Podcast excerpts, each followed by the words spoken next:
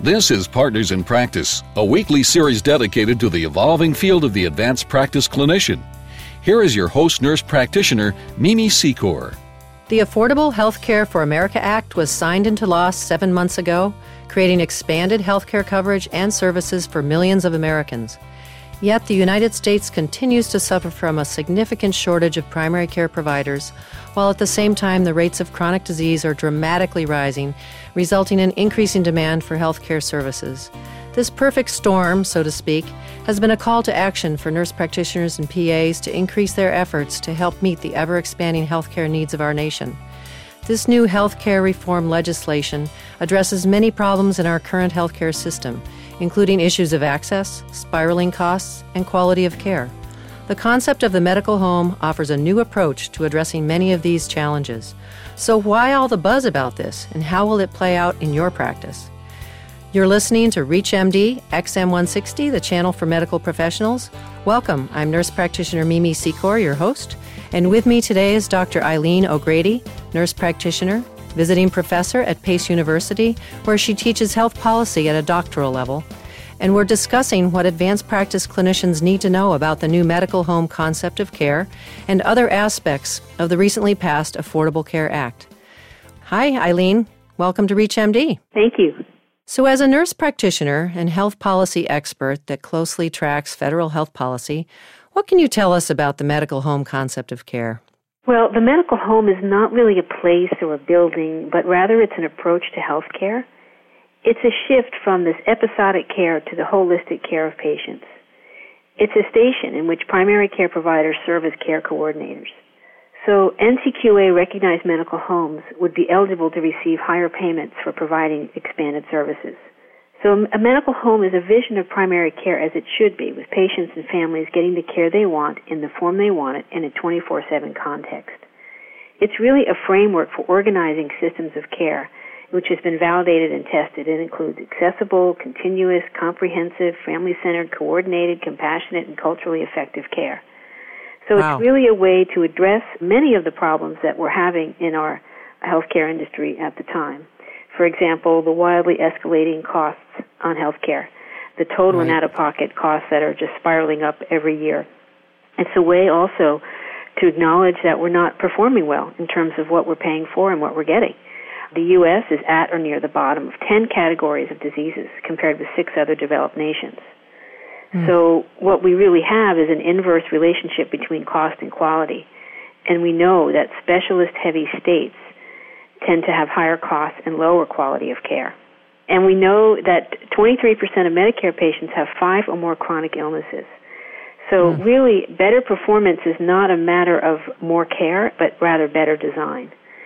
And to be sure, it's important to acknowledge that there are pockets of excellence all over the country. I'm sure there are listeners that are working in these places that are delivering evidence-based care and really doing a stellar job in terms of tracking the care and measuring the care that they're doing and coordinating the care. Right. But for the most part, it's not systemic, and we really have a lot of quality and cost problems. So the basis of the medical home is to address some of that. Where did the concept come from? Did it come from the HMO concept? Well, it came from the American Academy of Pediatrics in 1967. They developed this model to improve the care of children with special needs, and they really found it very effective that a child needed to have comprehensive coordinated care. And so since then, this concept has been endorsed by DHHS. It's actually mentioned in Healthy People 2010 as a goal. And at its core, the model embraces a holistic, coordinated, patient-centered approach with a huge emphasis on prevention. So it really came out of the pediatric movement. And it sounds like a model that in other disease states has been going for a while, like in diabetes care. Yeah, the chronic care management, it builds on some of those concepts as well. And so I think, in the future, you'll know a patient-centered medical home when you see one, because it builds in incentives to better manage chronic illness and deliver prevention services, as these measures are going to be publicly reported. So that's some of how it's going to be different from a large multi-specialty practice model, such as we have so many of in Boston. Right, and the 4 cornerstones are interoperable HIT, so that the systems will talk to one another. There'll be a centralized medical record where the specialists and the primary care people interact with it. That quality and safety are the hallmark, so it's going to be measure and publish quality, so that there's evidence-based decision support tools. measuring and publishing price information, which is really huge. That's all very opaque right now. We don't really know what we're getting for a dollar. This would make that all transparent, and promoting efficiency and quality of care. So we have, as you know, a lot of redundancy in our system. We have misuse, overuse, and underuse, and so this is a way to streamline that care, almost like the hub of a wheel, with the specialists in the community and the mental health providers being, you know, the spokes, but the primary care person being the central anchor to all of it and coordinating it and actually recognizing it's really an acknowledgement and recognition on behalf of the government, the largest payer of health care, that we need to do more in care coordination. It's valuing that piece. And some of that comes from Mary Naylor, our colleague nurse practitioner, who found that when you Velcro a nurse practitioner to a frail elderly person's hip, when they leave the hospital, they actually save a lot of money and do a lot better and don't get readmitted. So some of this stems from that research, that care transition and care coordination piece. Which brings us to the opportunity for nurse practitioners and PAs within this model and, you know, what you see that role to be and how we can seize this opportunity. Yes, absolutely. Well, one of the things that I want to say, and some of your listeners may have different information, I don't know of any patient-centered medical homes that have nurse practitioners or PAs leading them. All the demonstrations and pilots to date have included physicians, you know, at the helm in that role. So one of the things I would say is that we don't have enough primary care provider physicians to do all this. If we think about 32 million people being swept into the system, the insured system, into our healthcare system over the next decade, and plus as the aging baby boomers and the chronicity tsunami hits all at once, we don't have the workforce to do this currently in place. So I would sort of challenge that, not as a turf war, but as a practical measure, that nurse practitioners and PAs are perfectly qualified to do this care coordination role. I would think that, you know, that's first and foremost.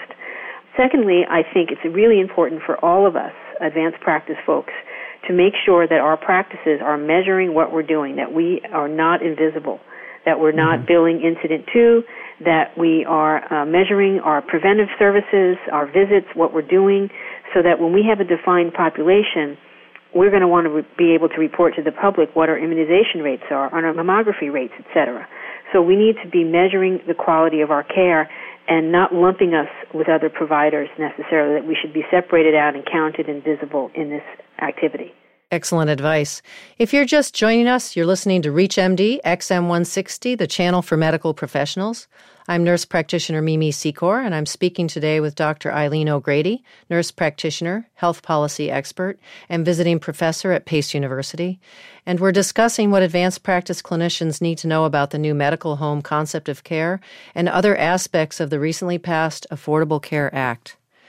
So, Eileen, what did the early pilots tell us so far in terms of research on this new approach? Well, it's been mixed, I'll say, and some of this is a chronic care model, so it's not necessarily the medical home. But some of the pilots are very promising. Group Health of Puget Sound reduced their ER visits by 30%, which is significant. Ambulatory care sensitive admissions, those are people who get admitted to the hospital for things that could have been managed if they had better primary care, things such as asthma and CHF. So there's a whole cadre of measures that look at ambulatory care-sensitive admissions. And at Puget Sound, they were reduced by 11%. Geisinger, which is Pennsylvania-based, reduced hospital admissions by 14%, and its cost overall by 9%, which is significant. We would sit up and pay attention to those things. And MedCare of Florida showed a drop in diagnostic imaging overall, likely because of that redundancy issue, or perhaps because there's more consultation and communication between the providers. So there's less diagnostic imaging. And preventive cancer screening in Florida went up 13%, and 95% of the diabetics in their population had hemoglobin A1Cs of less than 9%. So the beauty in all this is being able to measure what you're doing and then being able to make improvements. And did these systems utilize electronic medical records? Yes, that's really one of the linchpins of a medical home. The NCQA on their website has an application process, and they have a level 1, which does not require an EHR, but it's really built in, and that seems to be the most important piece of this. And the reason is because they've done some research and found that typical primary care providers interact with over 200 other providers on a regular basis, embedded within 100 different practices. And one of the things that the developers of this want the public to know is that this is not a gatekeeping system. It's just that we're interacting. It's too complex, and it's too difficult to communicate with that many people. And this is also, the medical home is a way to communicate with the community as well, the systems that are already in place. So, for example, if a child needs to be catheterized regularly, several times a day at the school, there's no system in place right now for a primary care practice to coordinate with the school nurse and the equipment person and getting all of that lined up. So there'll be a single point of responsibility and contact, which is not in place right now. So this is really a very disruptive innovation, because currently the more care we do, the more people get paid. It's a rather perverse incentive system. This really flips it upside down and says, actually, the more evidence-based you can show that you're demonstrating and the more preventive measures and success measures you're measuring, preventable hospital admissions, the more you'll get paid. So this is really a case management fee that would be added to a medical home. And within an accountable care organization, that practice could actually reap any savings, could go right back to the practice. So the incentives are completely flipped. So you segued right into, Eileen, my next question, which is about the financing and the reimbursement and how that differs from what was currently in place. It's really a shift away from fee-for-service, and it's looking at bundled payment. A lot of the issues in the reform bill look at bundling payment. We used to call it capitation. We have a new term now. So that we pay one fee for one episode of care. And so if there's less complications and better care, the institution stands to reap more profit. So it really shifts the power onto the delivery system, really, the responsibility onto the delivery system to deliver better care. So who does that money come back to? The legislation talks about developing demonstration pilots, and there's some resources to help practices launch this. And it's still in the testing phase within Medicare, but they're expanding really rapidly. There's over 1,500 in place across the country right now that have been recognized by NCQA, and hundreds are queued up to begin. So most of the practices that have applied for this or have less than 5 physicians. They're small. Most of them are in the Northeast. Some of them are community health centers. So there's support and there's resources in the legislation to help people move to this recognition and develop these processes. So this is what you mean by the train has left the station? Yeah, it's already happening. And this care coordination piece, over time, I believe that we're going to move away from this fee-for-service model because it's not serving patients well, and providers. I mean, I think it's one of the things that makes us unhappy and unsatisfied is just the mishaps, the miscues, the poor care, the 9-to-5 bank hours. We are way behind other industries in terms of the electronic piece, and that we still have this face-to-face appointment system. We don't really have a mechanism for group visits and virtual care.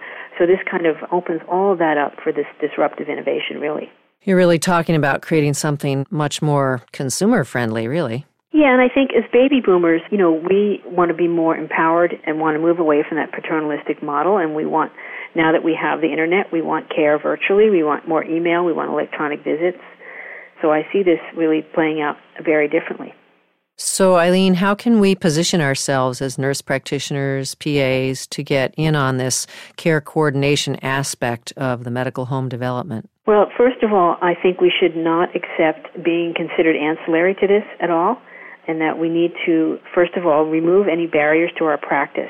We need providers to be able to practice at the top of their license, and some of the early innovators of this model have said that that has held them back, particularly as medical homes are going to cross states and have these arbitrary state practice acts. So those state practice acts, with 23 that are still in place that have not been modernized, need to be updated.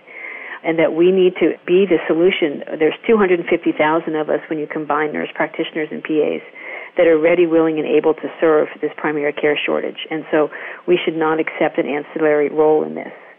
And then I think it's a hugely exciting time, and that the spirit behind the medical home screams advanced practice, and that we have a lot to do to overcome our invisibility and be less tolerant of perverse incentives that do not make people whole. Any final thoughts, Eileen, as we sort of wrap up this very interesting discussion about the new medical home concept? Well, I think that we have an obligation to the public that we can do a better job in terms of what we're doing, and they don't even know what that looks like. Everybody's so used to this fee-for-service model that it's really our responsibility to describe what this could look like if you had somebody actually completely accountable for one single point of contact for your care. Thank you, Eileen, for being on this show today, for sharing your expertise that all you have done for our nurse practitioner profession and continue to do. It's a great pleasure talking with you today. My pleasure, Mimi. Thanks so much for having me. You've been listening to Partners in Practice on ReachMD XM160. You can download this program and any other program in our library at ReachMD.com. You can also follow us on Facebook and Twitter. Thank you for listening.